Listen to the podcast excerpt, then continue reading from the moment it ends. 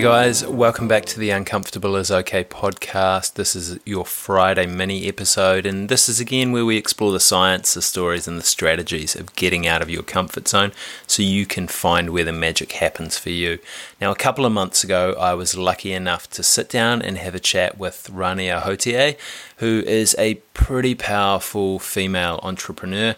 Our focus mainly was around design thinking and how that shapes the world. But Rania left me with a really powerful strategy to approach uncomfortable situations and approach challenges. And I just wanted to make sure that you guys got that because I think it's it's super super valuable in terms of how we tackle a challenge and how we can move through the challenge and get to the other side as Rania says. So enjoy today. If you think that this would be a value to someone else, make sure to share it out with your mates uh, hit subscribe on your favorite podcast app. And thank you so much for getting uncomfortable with Rania and I today. Mm, there are various strategies that I personally developed and others that I learned that I use when approaching uncomfortable situations, but um, d- depending on the nature of the situation and the context uh, within which it occurs. But, you know, for me, being a, a very future oriented person, my and, and very solution focused um, mindset, that keeps me really motivated to to take action and keep moving forward. So I always want to move past the challenge, no matter what that situation is. There is um, one particular um, golden strategy that um, that I ask ask myself three simple questions, and I really advise everyone who's listening to us to apply it in the first um, few seconds they are faced with a challenge. Those three simple questions are: Where am I now? Where I want to be? What do I need to change? And what do I need to do to get there? basically.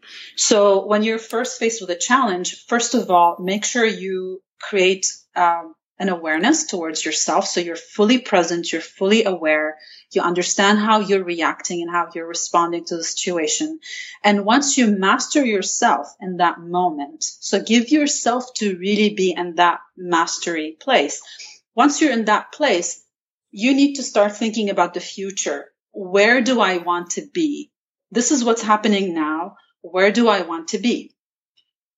And once you have that connection between your present situation and the future that you want to reach, then you start to think about how am I going to build that bridge from here to there?